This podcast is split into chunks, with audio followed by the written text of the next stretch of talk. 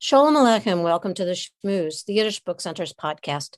I'm Lisa Newman, and today I'm visiting with Irving Massey. Irving is the son of Yiddish writer Ida Maza, whose autobiographical novel, Dineh, has just been published in English, translated by Yermiyahu Ahron Taub. Dineh was published posthumously in Yiddish and is now available in English for the first time.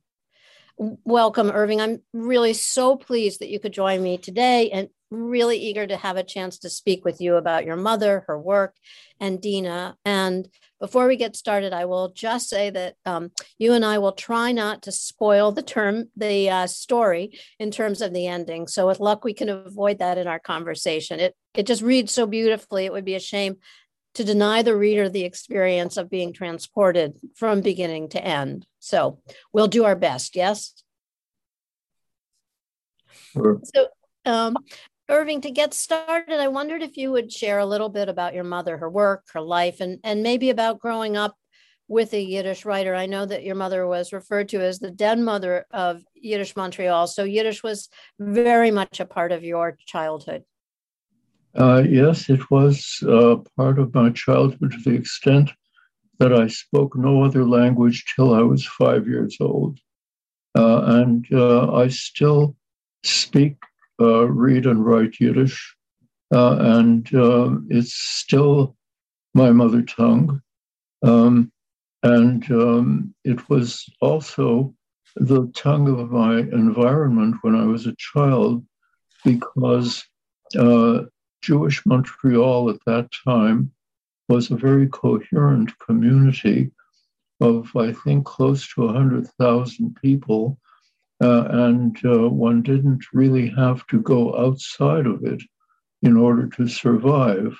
Uh, you could sort of live a Yiddish life um, in three dimensions.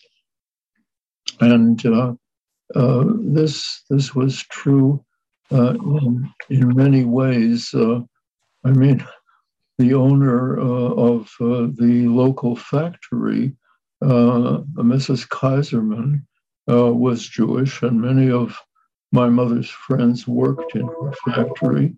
Uh, and um, um, going from the commercial to the cultural, uh, the uh, our, our apartment uh, was a destination Uh, for Jewish uh, writers uh, and uh, and artists from all over the world, uh, and uh, they often stayed with us. Uh, many of them very famous ones. For instance, uh, uh, Leivik uh, was a regular guest in our house, uh, and uh, Melech Ravitch was our next door neighbor. We lived in apartment six.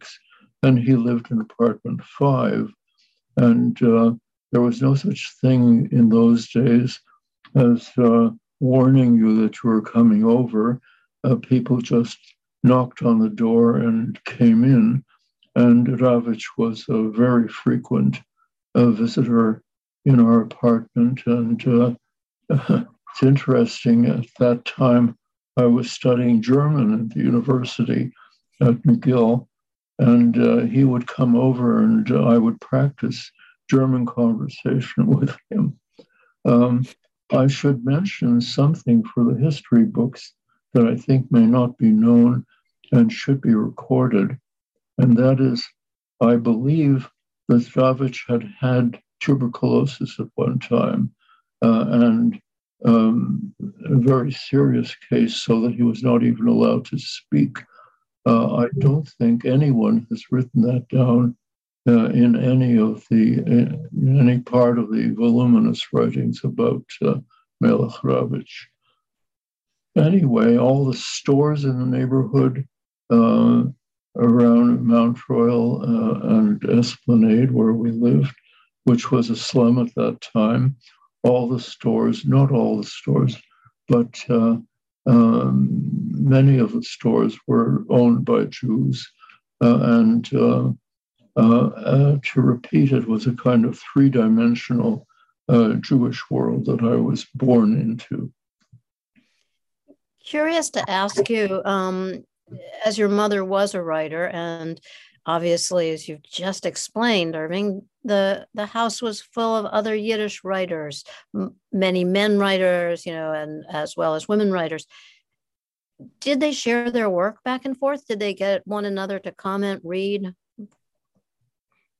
Well, uh, yes and no. Uh, it's interesting. There was a, a really very uh, strict hierarchy uh, among Yiddish Uh, cultural figures. Each one knew his or her position in that hierarchy, and the um, the visiting dignitaries tended not to uh, to share or discuss their work uh, with the local uh, figures. Uh, Kadya Molodowski, who was a close friend of my mother's, and we spent we spent a lot. She spent a lot of time with her with us. And we when when we would visit her in New York also, um, but um, I don't think that she would um, offer her uh, her poems as uh, you know for for comment or discussion. Uh, on the other hand, uh, the local people uh, were constantly uh, offering uh, you know. Uh, talking about their work. In fact, I think of our household as having been a full-time uh, poetry workshop, sort of twenty-four hours a day. Um, uh, but again, with a certain awareness of hierarchy, knowing exactly where in the pecking order, say, uh, uh, Yudika Sigel stood uh, in relation to, to uh, uh, perhaps uh, Rachel Korn uh, or uh, or uh, Sholem Stern, who was very low on the totem pole, and and so forth. It's it's fascinating, and um, at some point, would love to come back to a conversation with you as well, Irving, related to our Decade of Discovery theme this year, which is women in Yiddish.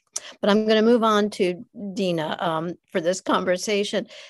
Dineh is an autobiographical novel, and it draws from your mother's childhood as a young Jewish girl growing up in a village in White Russia. It's told with such vivid detail, and I'm curious to ask if you can speak a bit about when she wrote this and why it was published posthumously. And I have a little bit about that in terms of the M M. Schaffer introduction, which we can get into, but um, Just, uh, you know, in relation to your mother and, um, you know, when and, and why and all of the rest of it that you know in terms of why she wrote it. Well, um, she wrote it, uh, why she wrote it. She wrote it, be- I think, because, as, I, as I've said, she never really left Europe. Um, and uh, she was just reliving a part of her life that was still very vivid and very present for her. Um, she just never gave up the, all that background. Uh, and um, uh, it was natural, in a sense, for her to write that book because it didn't require her to go out her, outside herself in any way. Uh, she wrote it at a time when she was sick in bed. Um, For a year, she was uh, un- unable to to uh, be up and about. Uh, I had to take over much of the of the household at the age of twelve, so that would have been around nineteen thirty-six, thirty-seven. That doesn't make sense because I think of Dineh as having been written right later. So I I. I mean, I don't trust my memory, God knows. And um, there is a real discrepancy there that I can't, I can't right now um, reconcile because I say, I, in fact, I have a painting that I did of her uh, when she was sitting in bed writing that book. Mm-hmm. Um, and I think of myself as having been a young teenager at the time. Maybe I have the dates wrong. Um, because she herself, I think, dated the writing of the book far later, in the well into the uh, nineteen sixties, I believe it. No, couldn't have been because she died then. Um, in any case, she dated the, the the writing of the book later than I remember it to have been done. Uh, so uh, uh, what can I say that, more than that? She she was, uh, I mean, she was just reliving uh, a, a part of her life that, that had never, uh, that she had never left behind her. I mean, she sang constantly. Uh, uh, she sang uh, folk songs, Yiddish, uh, Russian, uh, Ukrainian, uh, you know, uh, anything that uh, that she had heard, um, and uh, that constant singing and repetition of those songs from her childhood is sort of like Dineh itself. It's a repetition in song uh, of the of the world that she was constantly reliving inside herself. It's it's fascinating because they talk a lot about how how music um, is sort of the last of um, our senses that go, um, and how it's able to provide recall. You know, um, Yermiyahu, the translator, um, he includes a brief note at the beginning of the book, and it's from M M Schaffer, I hope I'm pronouncing that correctly, who I understand worked with your mother on the Yiddish manuscript. And I'm yeah. going to read this paragraph, which sort of speaks to your um, trying to figure out exactly what that time frame is. And it said, um, this is quoting your mother, "Schaffer, we need to get together and work on my manuscript for real. So confided, con- sorry, so confided Ida Maza, may she rest in peace, in more than once. Um, And for the last few decades that we knew one another, we did, in fact, almost take a stab at the manuscript on, yes, more than one occasion, but there were always more urgent matters awaiting her, ones to be completed on behalf of others. For herself, she never had any time." Yeah. Well, Schaffer was a very, very close friend. He was a protege of my mother's. He was, in fact, himself a very good poet, I think, not fully appreciated. I still have lines from his poems floating around in my memory. Uh, and uh, he just devoted himself to this project, which was a very hard job. Uh, he was a real tzaddik. He, uh, uh, he, uh, he put so much time and effort into it. Uh, she was not, she was not strong enough for, I mean, the latter part of her life was extremely difficult. I don't know if people realize how, how hard it was, but she certainly didn't have the, the strength to cope with uh, editing uh, a, a manuscript from scratch and, and bringing it into, into print. And Schaffer really worked terribly hard at doing that. I'll be, I'm eternally grateful to his ghost for for what he did. Um, and as we are grateful to you for providing permission to translate from the Yiddish original, we're grateful to his family for allowing um, permission for this as well. Um, I first speaking, came to know, yeah. Speaking of the translation, uh, I haven't read this book since I first read it when it was written. Uh, and in fact, I've forgotten much. I'm just about three quarters of the way through it now. And I'm at that very painful moment when Sholem, his real name was Shimon, by the way, uh, had to give up his farm, uh, that awful transitional uh, point where they get ready to leave for America. Uh, but I have, you know, I, I was struck over and over again by the quality of the writing in English. And I've gone back to paragraph after paragraph that the translation is accurate, almost syllable by syllable. Uh, nowhere does Taub attempt to embellish or improve the original. The original stands just as it was, and the translation is just beautiful.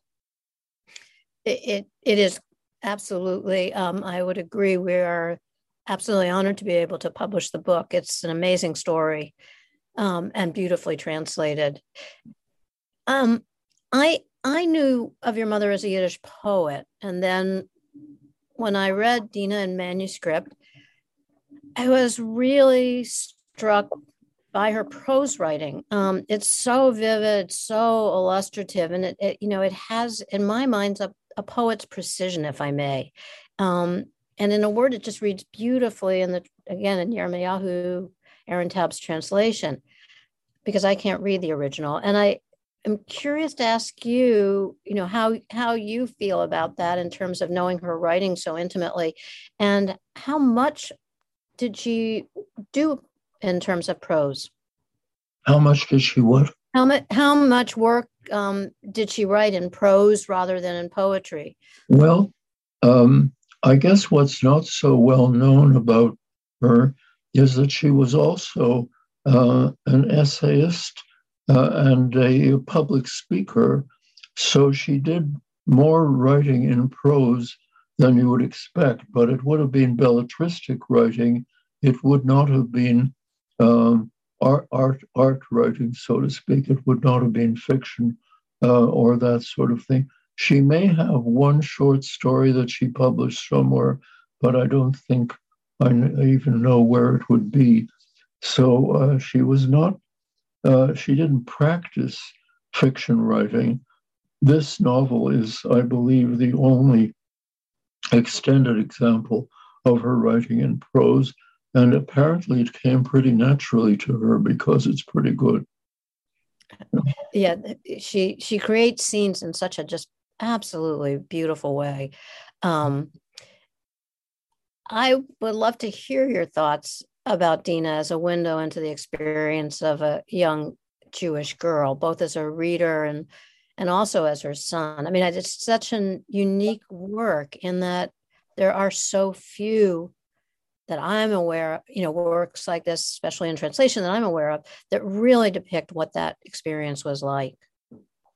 Yeah, well, if nothing more, I think it's an extremely important ethnographic document.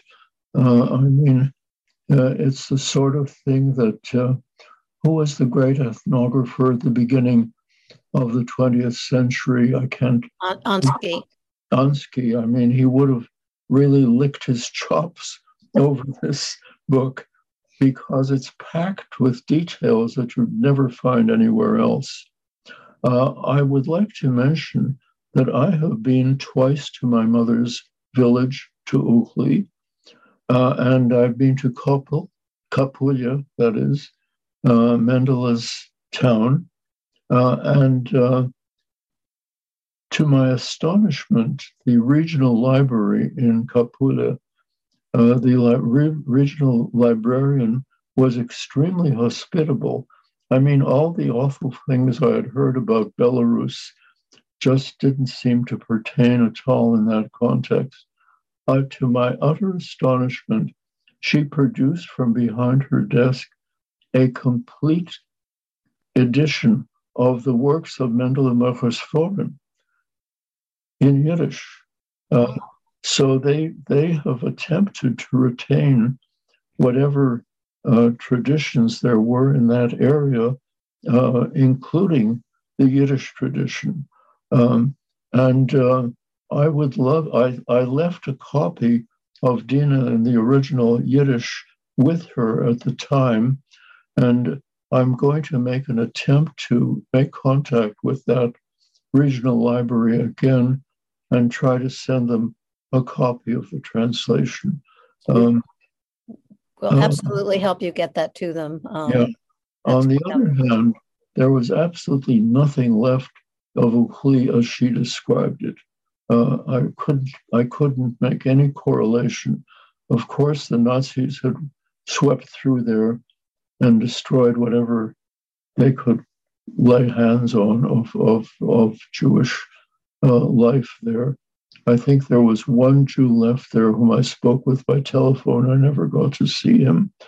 Uh, but uh, at least I, I trod the ground uh, of, of Dineh. I, I walked where all these things happened. Uh, and uh, I was in, in the town of Kapulye. By the way, she just refers to it constantly as a shtetl, and it's not clear to me what that means. Uh, at, the, at present, of course, there is no Jewish uh, population there. Does it mean that at one time Kapulye was an entirely Jewish town? I don't know that. It, when you describe walking on that ground, it reminds me that one of the things I felt as a reader is that through um, Dineh, she always feels like she's on the periphery of a scene. She's this like very um, vigilant and curious observer. Was that your mother? Was she a chronicler of, of the scene? She just brings you right into it, but again, on, on the borders, on the edge of it. That's an interesting observation. Um, I mean, at the t- same time, she's embedded in it and observing it, observing it. Uh, it's a double role. That maybe there's some contradiction involved there, because uh, certain objectivity is required uh, for observation, uh, and at the same time, uh, she feels everything that is happening. Uh, so uh, it's it's a kind of tour de force. It's a uh, uh, it's an unusual uh, accomplishment, especially since she makes the observer uh, a, a very young child. I also but felt as, I as, should, as oh sorry go I ahead. Should, I should mention um, my mother had, uh, of course, an enormous memory, uh, and. Uh, She, uh, um, in a way, I don't find it all that surprising that she has all that detail there, although it doesn't stand to reason. You can't, can't believe that she would really have remembered all those things. But in some other way, I can't quite bring myself to deny it either, because I know that she had an enormous memory. It's interesting. It's almost, you know, I talked about my thinking that it had the precision of a poet's hand, but also it's, um, there are, quote, chapters to the to the novel, but they're very, very short. And it's almost like I sometimes think how we remember snapshots. And that seems like she can bring back that one moment in a scene. I don't remember whether Schaffer introduced the chapter headings. My suspicion is that he did, but I don't know that for a fact. Um, I mean, one would have to try to recover his copy of the of the manuscript. God knows how you could do that. Uh, but I I somehow don't think that my mother would have cut it up in in that way during the writing of it. I think that Schaffer may have done that, so that may contribute to the sense of the snapshot, or the vignette, or or, or the just the isolated scene. But I can't vouch for that. Did your mother share much of her work um, with you growing up? And was this was this story of her childhood something that she discussed with you? She talked about it all the time. Uh, for instance, the the story of her having accidentally killed her sister uh, was something that was always on her mind as an adult. Um, and um, she no, she talked about the content of that book uh, long before it was written. Um, it was really on, on her, in her thoughts constantly, her early childhood. Uh, her brother, uh, who died as a result of the uh, being attacked by the the Russian police. She spoke of him frequently. Um, yeah, I mean, as I as I read now, I recognize many of the episodes, not from my previous reading of a book, but from her having talked about them. Um, so Dineh is a twenty twenty-two Great Jewish Books Club selection this year. And I'm wondering, for our book club members, is there anything you'd like them to consider as they read the book? Well, just the fact that it's not fiction, that it's absolute fact. Uh, and uh, uh, I mean, the story of the of the of the girl who was possessed, so that she she's clung to the wall and could could not be torn away from it. This was my mother's actual recollection. Um, whether it's a recollection of a story or a recollection of an experience, it's something that was embedded in her and that she carried with her. And I think if people realize that everything in that book is real, uh, it will it will matter to them in a in a uh, in a serious way. Um, well, thank you for joining me today, um, and for the and for the book, for the permission to translate it, um, because it is such an important book. If it was just a novel, um, a work of fiction, it would be a beautiful work of fiction, but it is, as you say, um, a real memoir of your, from your mother, and it's just glorious. So um, again, thank you um, for taking the time to talk about this with us today. Um, and just again, for our listeners, um, Dineh, An Autobiographical Novel by Ida Maza, translated by Yermiyahu Ahron Taub, published by White Goat Press. It's available in bookstores and at shop dot yiddish book center dot org. Thank you again, Irving, and to your daughter, Rachel, for today's conversation. Thank you.